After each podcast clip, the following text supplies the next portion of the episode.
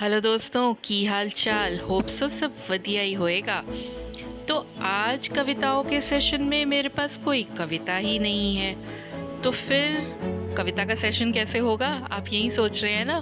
तो आज कविता के सेशन को कंप्लीट करने एक छोटी सी नन्ही सी गुड़िया आई है। जी हाँ आज वो अपनी पोएम प्रेजेंट करेगी।